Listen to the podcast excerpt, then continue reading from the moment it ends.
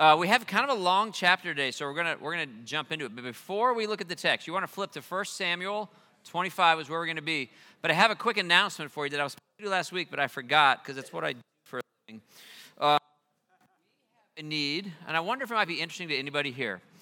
Uh, I want you to think more, think about this more through the lens of being like a volunteer than a job. Okay, although we would pay you but the money is not going to be the driving issue because there's not that much of it, okay?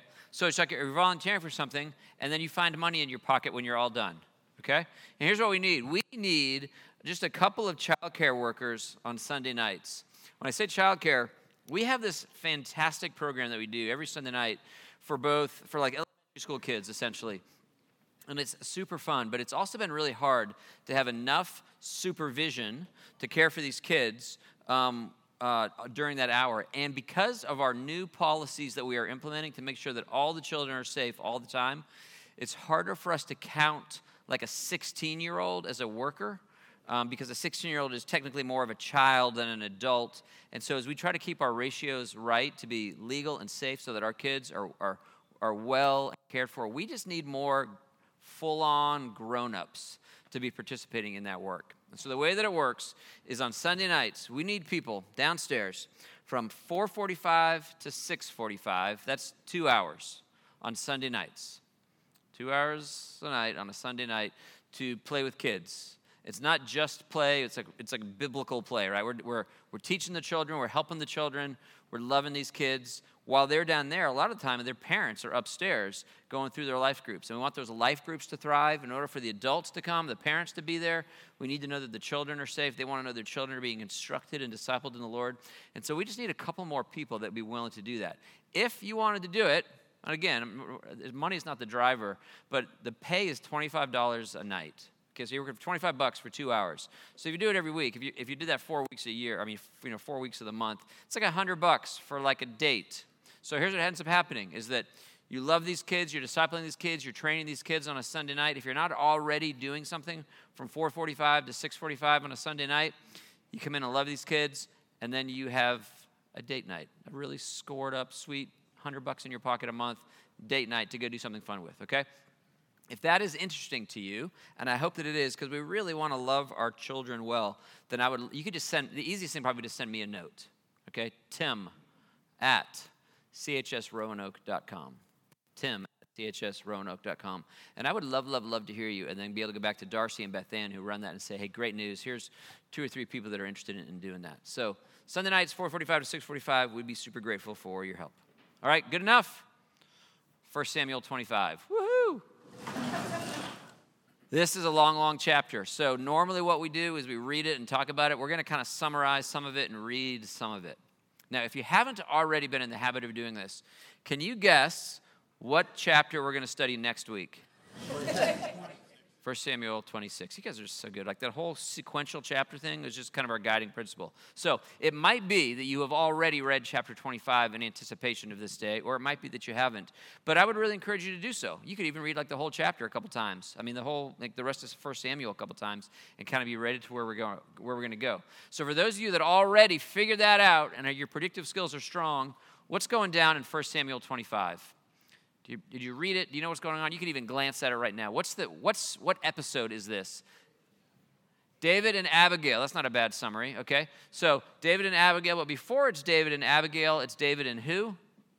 Nabal, right? Okay, so here's the deal David and his men have been essentially camping out where this guy named Nabal has been pasturing his flocks. And I can't remember, are they sheep? I don't even remember. I think it's sheep, but something camels, goats, who knows, okay? Yeah, a thousand goats, 3,000 sheep. There's a ton of animals, right? And David and his men have basically been camping out there, serving to protect this guy's flocks. Now, it's not, we don't want to overstate this, that's not their primary motive. They just happen to be there. But while they're there, they're going to they're going to scare off all the bad guys, they're going to scare off the wolves. And then when the, when the time comes for the sheep to be sheared, David thinks, like, well, a little bit of a tip would be appropriate. Okay? Now, this would be the sort of a thing, whenever you read the Bible, you always got to be mindful there are continuities and discontinuities between their life and your life. There are things about the human condition that are the same today, a thousand years in the future, 5,000 years in the past, right? Just things being a human is just normal continuities, very much like us. And there are discontinuities. They didn't have cell phones, right? It's just something they would have no concept to that. And you probably don't have a lot of ag- agrarian culture to you. I mean, maybe some of you do, but maybe not quite like this. So when you read the story, you might be like, well, it, was it reasonable for David to expect to get paid for kind of taking care of this guy's stuff when he, he never got, they didn't have a contract, or there was no official assignment? And I think the answer to that is yes. If it seems curious to you, that's just because you didn't live in 2000 BC or 1000 BC Palestine. So why would you know that? But we can take it from the text if that's the case. Okay. So this whole thing is playing out, and uh, when David and when they find out that it's time to shear the sheep and it's essentially time to get paid, David goes with a message, or David sends his men with a message. Take a look and just kind of pull out of here, out of chapter 25, verses 1 to 7. There's kind of three parts to their message. What are they? And we can just, we'll kind of pull it out together. What are the three parts of the message that David's men have for Nabal's guys? And we could take them as you go. What do you see there? They're pulling out of it. He starts off with the offering. Yes, it's, it's a greeting, right? It's a greeting, it's a blessing. Hey, long life, good health, right? Now, if you happen to know the end of the story, long life, good health. This is not going to come to pass, right? And, and, and I think part of the irony of the story is David's initial, hey, man, I hope, I hope you live, I hope you're healthy and you live for a long, long time, slash, you're going to be dead in less than a week, okay? But that's, where, that's, that's the first thing. What's the second thing? We protected your shepherd. That's right. We did not mistreat your people. Nothing was missing. You have been well protected, well provided for, well cared for. Very good. And then, what's the climax? What's the third point? It's the, it's, the, it's the bellhop with his hand out, right? It's like, and so what do we get, right? Here's the response that that, that, that earns, okay? Look at 25 9. It says, When David's men arrived, they gave Nabal this message in David's name, and then they waited. And Nabal answered David's servants, verse 10 Who is this David? Who is this son of Jesse? Many servants are breaking away from their masters these days. By the way, isn't it funny to hear 3,000 years ago, people were using the phrase these days, like things have gotten really bad in 2020. You know that? Isn't that a crazy thing? Like, it was 3,000 years ago, and he's like, man, it's not, the, not like the good old days. These days, people are breaking away, right? He said, Why should I take my bread and water and the meat that I've slaughtered for my shears and give it to the men coming from who knows where? Okay? Now, based on what you've seen in David so far, what do you think his response will be to this? Not good. Okay? Not good. We have, an, we have one option of not good. What have we seen? What have we seen in David when he is insulted, attacked, maligned, and, and they try to kill him. How does he, how does he respond to that every time? What's that? God will defend me, right? He never returns unkindness with unkindness. He never throws the spear back at Saul. In every instance, every time Saul has pulled something on him, David always just, just kind of drinks it, takes it, says, Far be it from me to lay my hand on the Lord's anointed. What's he going to do here? Oh, Put on your swords. Now, th- okay, this is what you got to see. This is very different from David, how David has always been. In verse 12, David's men turned around and went back. When they arrived, they reported every word. And David said to his men, Put on your swords. So they put on their swords, and David put on his. And about 400 men went up with David, while 200 stayed with the supplies. Okay? That's very different very, very we, we, as you're reading the story, you should see like, oh, this is this is a new side of David, right? It's not so much of a new. this has always been here. This has always been beneath the surface, but something has been staying his hand, and that is now removed. John, did you want to speak to that? Yeah, the difference here is that Saul was the Lord's anointed. This is it. This is it. The difference is that Saul was the Lord. David's nature, if you punch David, he is going to punch you back. Unless you are the Lord's anointed. And so, all of the patience and all of the long sufferingness and all of the willingness to take the hit and to not return it, that's not his normal. David's a fighter, he's a man of war. That's his normal mode of being. But Saul is the king. And if Yahweh wants uh, Saul on the throne, then David's take is like, who am I? Who am I to speak against that? Nabal is not under any such protection. And so Nabal is about to get his head cut off. The 400 men are about to descend on him and make, and everything's going to go very, very badly for him. You hear the difference? You see, I was, he's in a different context. So he responds a little bit different.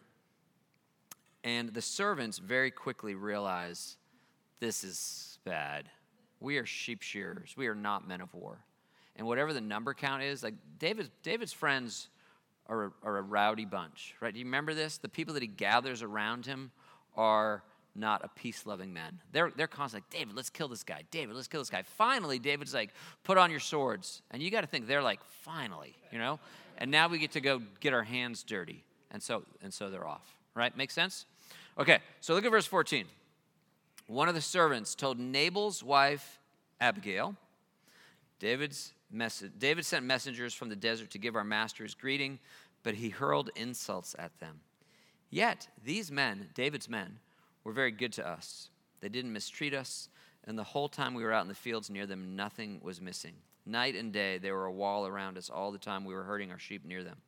Think it over, see what you can do, because disaster is hanging over our master and his whole household, i.e., over me, right? The servants, maybe the servants were concerned about what's good for Nabal, but I suspect they were concerned about what's good for them.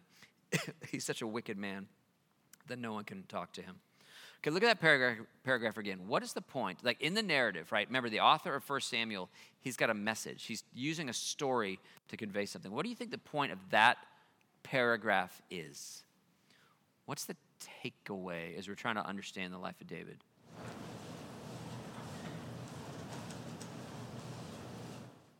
DFP. It's kind of like an independent confirmation. Yes. Of what? Yes, this is exactly right. Dan, you thank you very much. It is a, it is a, this guy is not on the pay, payroll. He has no motive to like, you know, speak well of David, and yet he speaks well of David. This is exactly what Dan says. This, the purpose of this paragraph is to be like, no, seriously, you guys. David is a really, really, he is a good man. He has done good things. He behaves well. He treats people well. Um, they've done it all. They've done everything right. He's not some scandalous guy. It is a, it is a vouching of David's character. In case you haven't been convinced by some of the what, what may have felt like propaganda. More praise for David. And then, now finally, oh, Kelly Sue. Oh, well, I was just going to say you also hear another echo of uh, Nabal's horrible. Yes. The opening paragraph is he's mean and he's surly. Then you hear that he's a fool. Well, then you hear that nobody can talk to him. Then after he rejects that haughty rejection, then Abigail sees a fool. And Yes. throughout the whole narrative, he hears and Nabal's terrible. Nothing ever is good. Nothing good is ever said about Nabal. He's a fool. His name literally means fool. Uh, what, does, what does fool connote to you? What is that? If somebody is a fool, what does that mean? What is it? The opposite of wise. Okay, so the opposite of wise, is good. So what, what so that's interesting. So what is the paradigm from wise to foolish? What are we talking about here? Unteachable, cannot listen, will not hear, Tendency towards self-destruction. tendency towards self-destruction. Is it synonymous with being stupid? Are fools stupid? Okay, uh, interesting. You guys can fight. So yes or no? Like sometimes is it is foolish more than stupid or less than stupid? Okay. Willful. like like people who seek wisdom Yeah. are seeking. It's almost like the opposite, where they're seeking conflict, seeking strife, seeking you know, in whatever motivation is pulling them that way. Good. Seeking conflict, seeking strife. Willful. Okay, so so Stuart's going to say willful stupidness. Kelly. Uh, uh, a self-orientation. They consult themselves Okay. Self-oriented. for the wisdom of others, what they think. Yes. Okay. Good. And I'm sorry, No, no. I love this. Go. can I give away the end of the story? Uh, sure. So he's he's confronted by David's men in the desert, saying, uh, "Give us give us this space." And he's like, "Well, who are you? Who are you? We don't know you, son of Jesse. This is the king." Yes. Abigail recognizes him as- the king. And then at the end of the story, Nabal's throwing a banquet for himself, and he's acting like a king. Yes. It's like he's foolish. He's, he's, he's assuming he's the king. He makes the decisions. He's the, he's self-referential.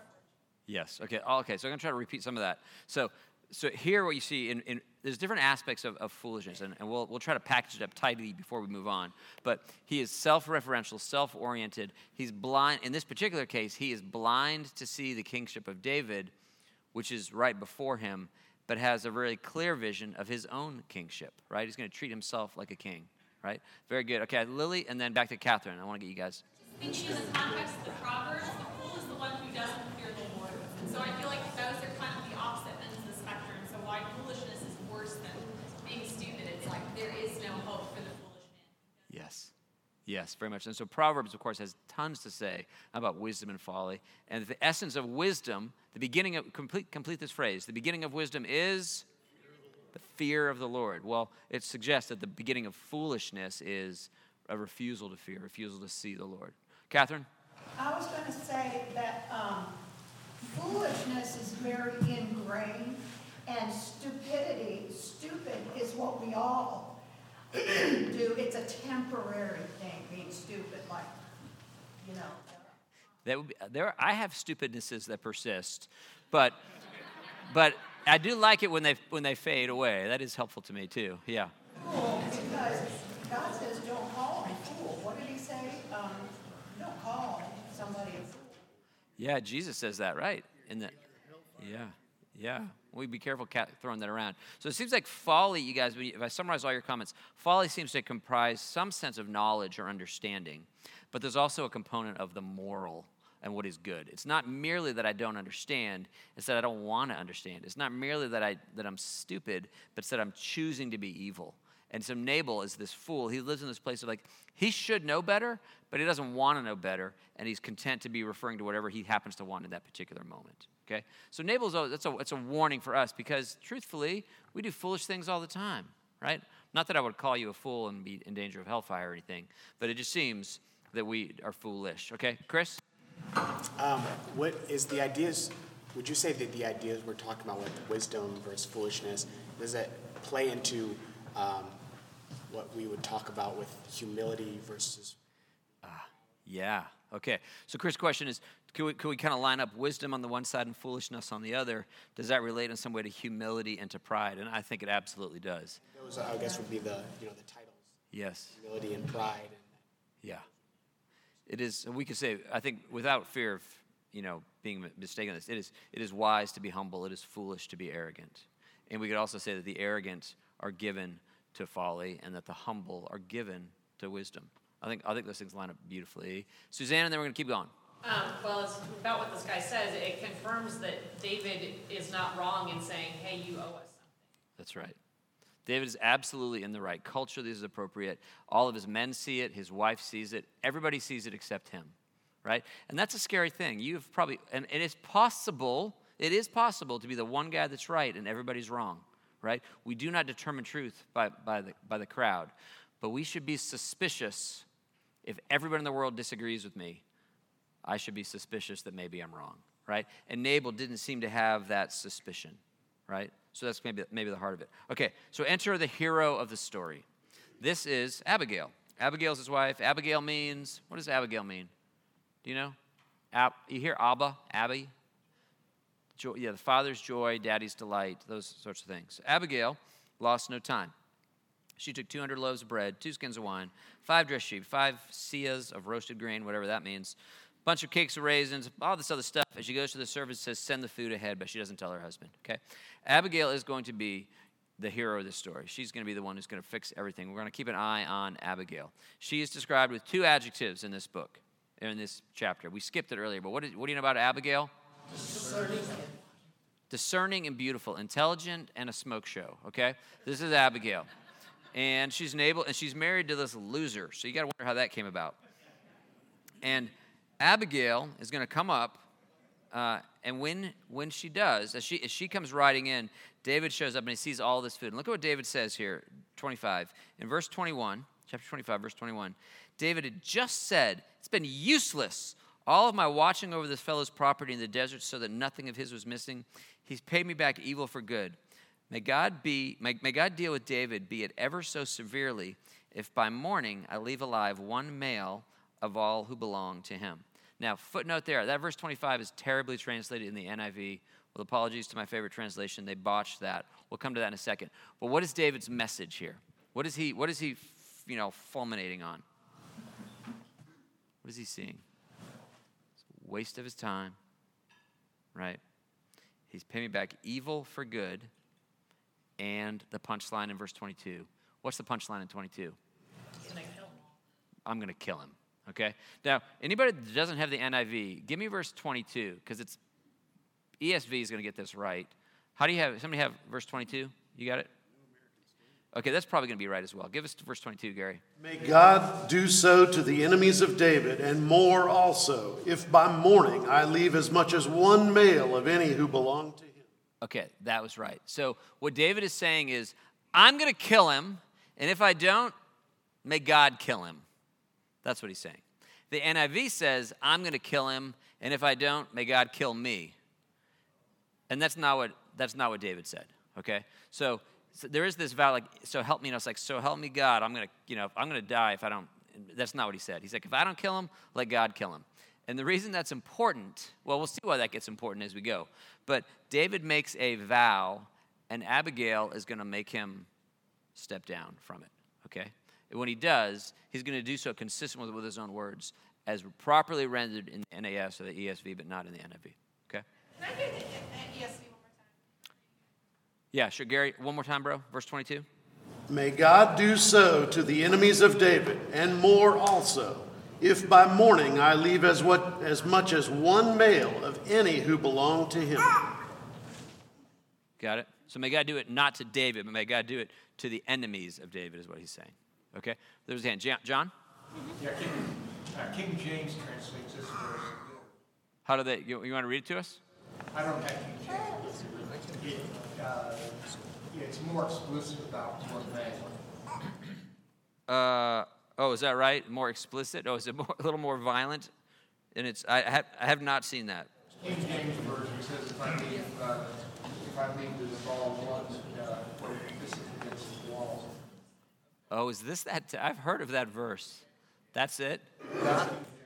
Okay, go ahead. Let's share it. King James, and so, so and more also do do God unto the enemies of David if I leave of all that pertain to him by the morning light any that pisseth against the law. Okay. I've, I, I have heard that there was a verse somewhere in the King James Bible that says, He that pisseth against the wall. And we have found it. So, so praise God. Is that a word play about David building a wall of protection? I think it means that dudes are supposed to pee standing up, but I'm not. I don't. I don't. I don't know. That's. I. I I've heard of that, like almost in like the lore category, but I've never noticed it because I don't read King James. That's really funny. Okay, so David wants to kill this guy, and Abigail is just showing up with a pile of food, like just food and food and food and food and food, to kind of like take the edge off before the conversation goes. This is kind of good advice. If somebody's mad at you, give them some food, and then make your case. Right. So what happens here? This is Abigail. This is, tell me if you know, this is kind of a long passage. Uh, I'm, I'm going to read this. What is this, this passage right here, 25, 23 to, I don't know what the end of it is, 31. What is the claim to fame of this passage? Okay, this is, this is a superlative. This is a, if this was a high school student, this would get what superlative, okay? Here, here's how it goes. When Abigail saw David, she quickly got off her donkey, bowed down before David with her face to the ground, and she fell at his feet and said, My Lord, let the blame be on me alone. Please let your servant speak to you. Hear what your servant has to say. May my Lord pay no attention to that wicked man, Nabal. He's just like his name. His name is Fool, and folly goes with him. But as for me, your servant, I did not see the men that my master sent. Right, Kelly, is what you're saying. Just more language on Nabal just being a loser. Verse 26. Now, since the Lord, listen to her rationale, since the Lord has kept you, my master, from bloodshed and from avenging yourself with your own hands, as surely as the Lord lives and as you live, may your enemies and all who intend to harm my master be like Nabal. Okay, what is she saying there in verse 26? She has a peculiar insight here. Now, since the Lord has kept you, my master, from bloodshed and from avenging yourself with your own hands, as surely as the Lord lives, may your enemies and all who intend to harm my master be like Nabal. What is she saying? She's playing back to his character of not doing the bloodshed. It's almost like she's predicting Yes, not doing what bloodshed? taking revenge against Nabal. I, I think she's seeing beyond that or before that. King some days, he's also she's pretty prophetic throughout.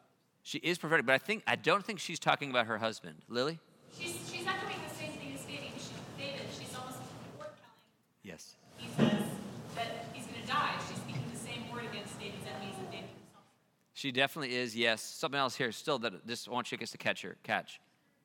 Yeah, Kelly, go please. Remarking on God's sovereignty in it, that God was ordaining it, that preventing this bloodshed. And I think there's a reminder of what happened at the priest of too, because he felt like those, that blood was on his Yes. Okay, yes. But but where has David failed to avenge himself? Over and over and over again. With Saul. I think what she's saying is, you know what? Time after time after time, you have stayed your hand. You have not put on your sword. And, he, and, and God will honor that. I don't know exactly how she knows what the rumors are. Like maybe, maybe everybody figured out David is perfectly capable of killing Saul. Maybe the cutting the corner of the robe off story has kind of leaked out. Or maybe they just know without those particulars, the David has killed his you know tens of thousands and he could kill Saul if he wanted to, but he hasn't. And I think she's tapping into this, his good character previously displayed says, You've done it so well here. Wouldn't it be a shame for you to step away from that? You have succeeded. Shem. Good to see you. Carla, everybody's here. When did you guys even get in the room? It's good to see you guys, right? So all of these all, all of your goodness you've done it you've done it well. Don't blow it now david. You could you could you could do it here. God has honored that. He will honor this. She is again speaking back just like the other like the men were she's speaking to his good character and calling him to continue to be to live at the height of excellence that he was. Don't stop now okay? Stuart? Just also too at 24, she fell at his feet and said, "On on alone, on me alone be the guilt." Isn't that like? Right. Absolutely. Abigail's the hero of this story, and she is absolutely saying, May the evil that has been done fall upon me instead. It is an atoning action, a substitutionary moment for sure. Okay, so let's keep going. So she's saying, Listen, guy, like you've done it right, don't blow it now. Verse 27 Let this gift which your servant has brought to my master be given to the men who follow you. Forgive your servant's offense, for the Lord will certainly make a lasting dynasty for my master. Lily, there now she's super prophetic, right?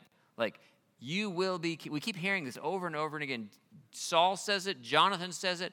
Abigail is saying it. You will be king. Surely, the Lord will make a lasting dynasty for my master because he fights the Lord's battles. Let no wrongdoing be found in you as long as you live. Even though someone is pursuing you to take your life, i.e., she knows the Saul story, the life of my master will be bound securely in the bundle of the living by the Lord your God. God protects you from Saul. He's going to protect you all the way to the throne. Stay the course. Don't back down because you're in a bad mood because somebody didn't give you a raisin cake. Here's a raisin cake, by the way.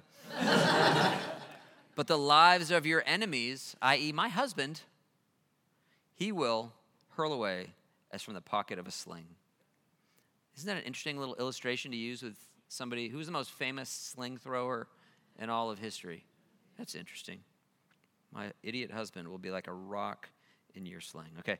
When the Lord has done for my master every good thing he promised concerning him and has appointed him leader over Israel, my master will not have on his conscience the staggering burden of needless blood, needless bloodshed, or of having avenged himself. If her speech feels awkward, it's because, do you know why her speech feels awkward? Because she calls him my master. My, she is bad at pronouns. She never uses pronouns.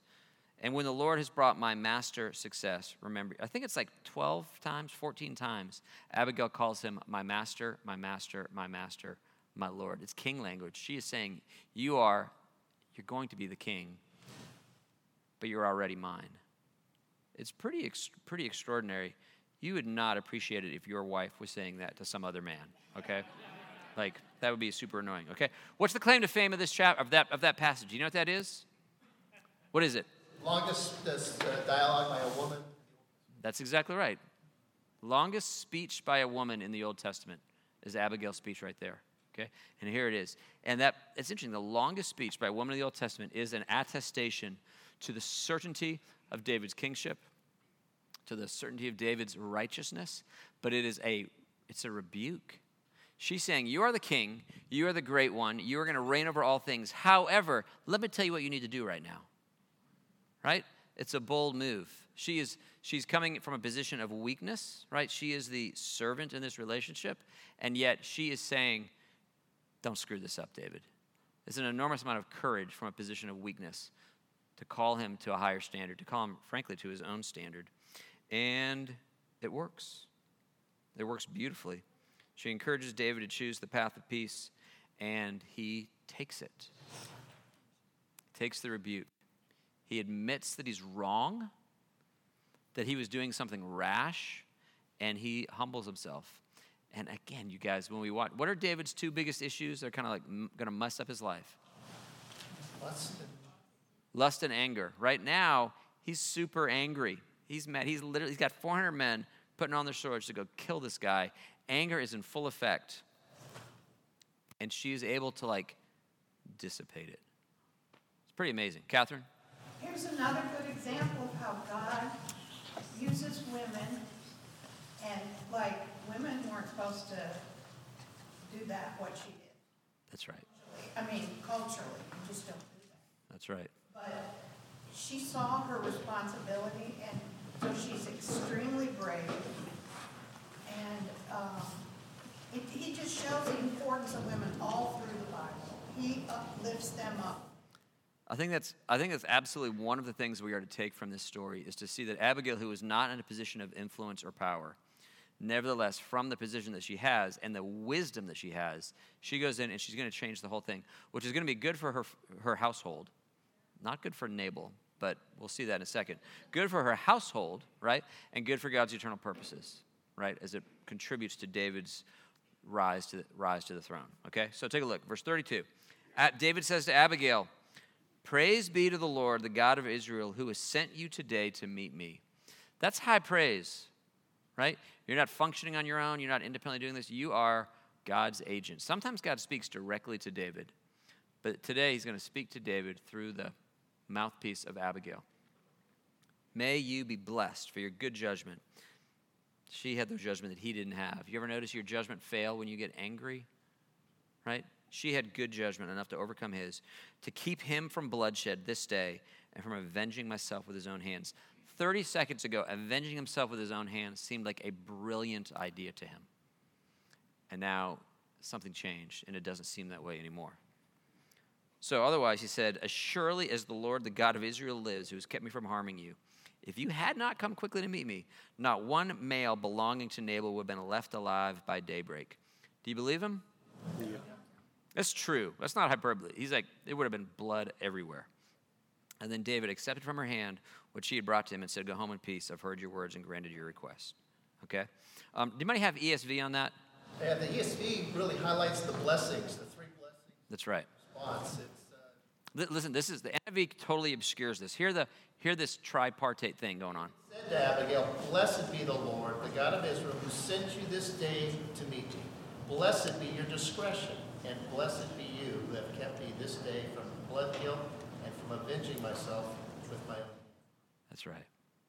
That's a better, that's a more apt translation. It's, I think, a little bit prettier than the way. NIV tries to smooth things out, but sometimes it, it loses stuff.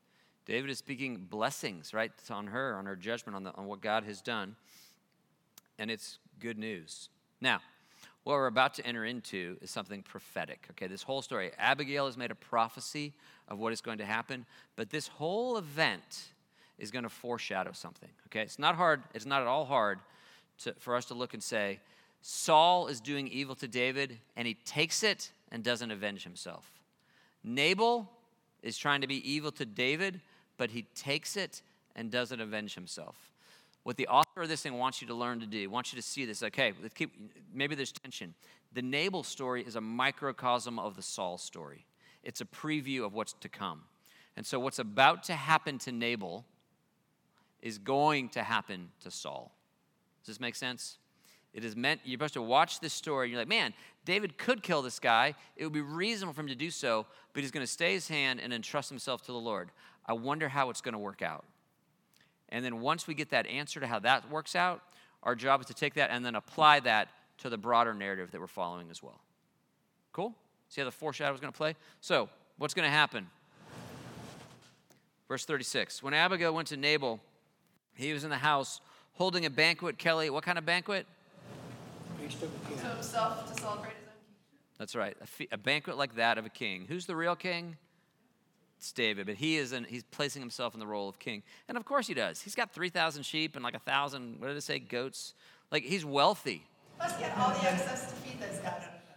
Yeah, If he's having this banquet. that's right. It would have, it would have cost him nothing to have paid for these men, but instead he's just throwing himself a, a king party. He was in high spirits and very drunk, so she told him nothing until daybreak. Also, good tip, right? Just, just smart. And then in the morning, when, when Nabal was sober and perhaps hungover, his wife told him all these things, and his heart failed him, and he became like a stone. About 10 days later, the Lord struck Nabal, and he died. I don't know what that means technically. Who are the physicians? His heart failed and became like a stone. He have a stroke? He have a heart attack? What is going on? Something. 10 days later, he is dead. So what happened? What is it? He has a seizure and seizure, and then does it say that he also died? Verse 38. Okay, so 37 he has a seizure and was paralyzed. That would make sense. With became like a stone, meaning he couldn't move anymore. That makes sense. And then at- at 38 you've got that he's dead. Yeah. Okay. Now remember the foreshadowing. What happens when David doesn't lay a hand on his enemy and just entrust himself to the Lord? God takes care of it. This is go back to that thing that the NIV botched earlier on, where if I don't kill him, may the Lord do so. That's exactly what comes to pass. Once again, the imprecatory Psalms allow us to be peaceful. I do not need to be the agent of God's wrath. I do not need to be the avenger. Sometimes I want to be, but we don't get to be. And David's like, all right, if I don't avenge myself, the Lord's going to be like, well, I guess I better do it. And that's what he does here. So the Lord avenges himself against Nabal. And when David hears that, that he's dead, he says, Praise be to the Lord who has upheld my cause against Nabal for treating me with contempt. He has kept his servant from doing wrong and has brought Nabal's wrongdoing down on his head. David now very clearly thinks that the work that he thought was right and righteous is wrong. It would have been wrong. He has kept me from doing wrong and has brought Nabal's wrongdoing down on his own head. When you're angry, everything feels righteous. And then later on, you're like, ah, that would have not been the right play. And that's what happens for David, okay? And when David sees it, sees that he's gone, it's all, it's all over. And then, to add insult to injury, what's the last thing that's going to happen to Nabal?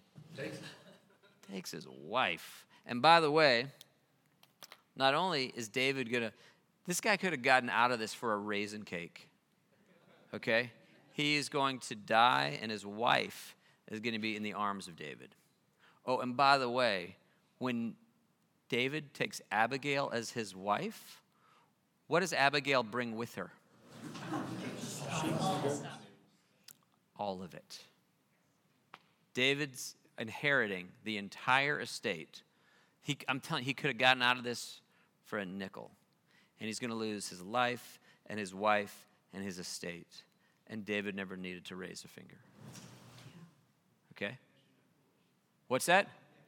I mean, how foolish. Like, my, neighbor, you could, I mean, it could have been all yours. You could have kept it. You could have repented. You could have grown in wisdom and kindness. But instead, you're just surly and stupid and wicked. And so you lose absolutely everything. And then David, David's pathway to being king is accelerated. And we get one more, one more click on this whole journey. Okay? Yeah, Hannah? What was the superlative that you would give out, Abigail? I can't stop thinking Um, well, uh, what you mean? Oh, in this paragraph, just the, it's the longest speech of any woman in the Old Testament. That's what I meant. So I'm sorry. So not her, but this this passage, the, the superlative of the passage, not of Abigail, is this is the longest speech of a woman, and it is her. It is the it is the feminine role of leadership, right? Massive influence, changing the direction, changing the course of this thing through not through domination and power, but through persuasion and kindness and generosity and beauty, and she wins the game. And she's the hero of the story. Yeah. Catherine? It seems like Solomon, you know, warned against all kinds of stuff with riches and. Yes. And multiple wives? Yeah. I mean, so he knows what, it's just, you might as well not live this way because it isn't. But, um, but, you know, we see that through so many of the. Or just, was it Nebuchadnezzar? I don't remember. Um, just, they, they just get drunk. And in Dan, when Daniel, you know, the, it was so common for them to just drink for days and days. And they just get drunk on power and, and God has to deal with them. And that's been going on forever and ever, right? And, that, and you're right. I mean, the, the warnings are given to the king even, even before Solomon. In Deuteronomy, it says the kings must not have a lot of money and a lot of horses and a lot of wives. And then, of course, they go on to have as much money and horses and wives as they can have, right?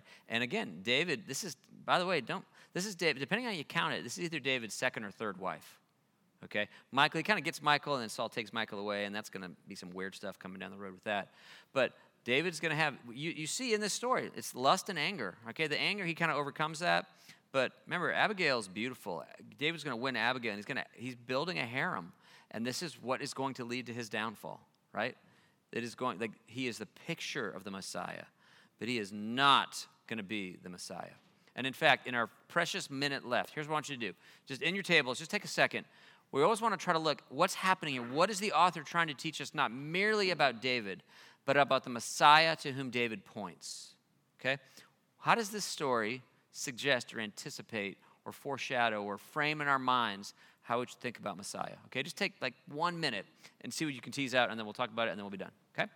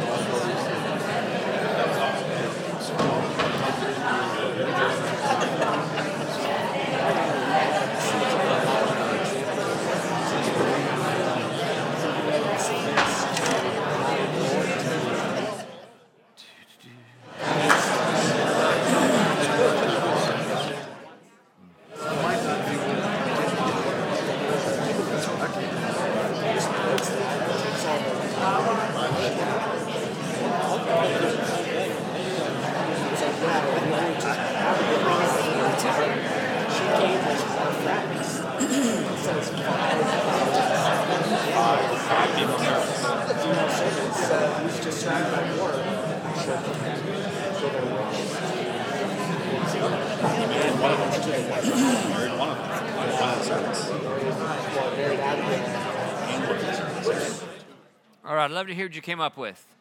How does this, when you, look at this story, what do you think the Holy Spirit meant for us to take away as He's building categories for Messiah in this? And I'll give to the front of the line anybody that hasn't already spoken today, if you want to. Mrs. Messiah. Anything you, you struck here? And maybe it's not about Jesus. Maybe I'm just making this up. Yeah. Eric? David's total faith in God for the results, just like Jesus' total faith and reliance in God for the results. Okay. Good. Just, David, of course, being more flawed, would not always, but, and had to catch himself and remind himself, but it was that total faith and reliance on the Spirit. Okay. And I- I think that is the center of it, Eric, that David is completely reliant on the Lord, even to suffer whatever he has to suffer, believing that at the end of the day, God is going to be his provision. Peter, First Peter captures this idea. Look, look at this. I just looked this up while you guys were thinking. First Peter chapter 2, it says, when, he, when they hurled insults at him, he did not retaliate. When he suffered, he made no threats. Instead, and here's the key line he entrusted himself to him who judges justly.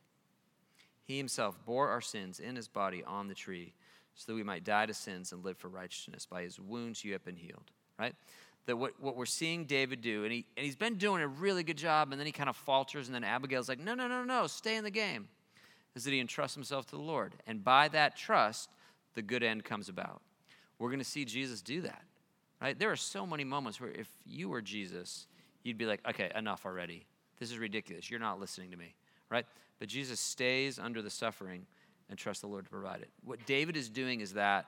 Jesus will do it at a more extreme level, but David is doing that. Excellent. One more? Yeah, Lily?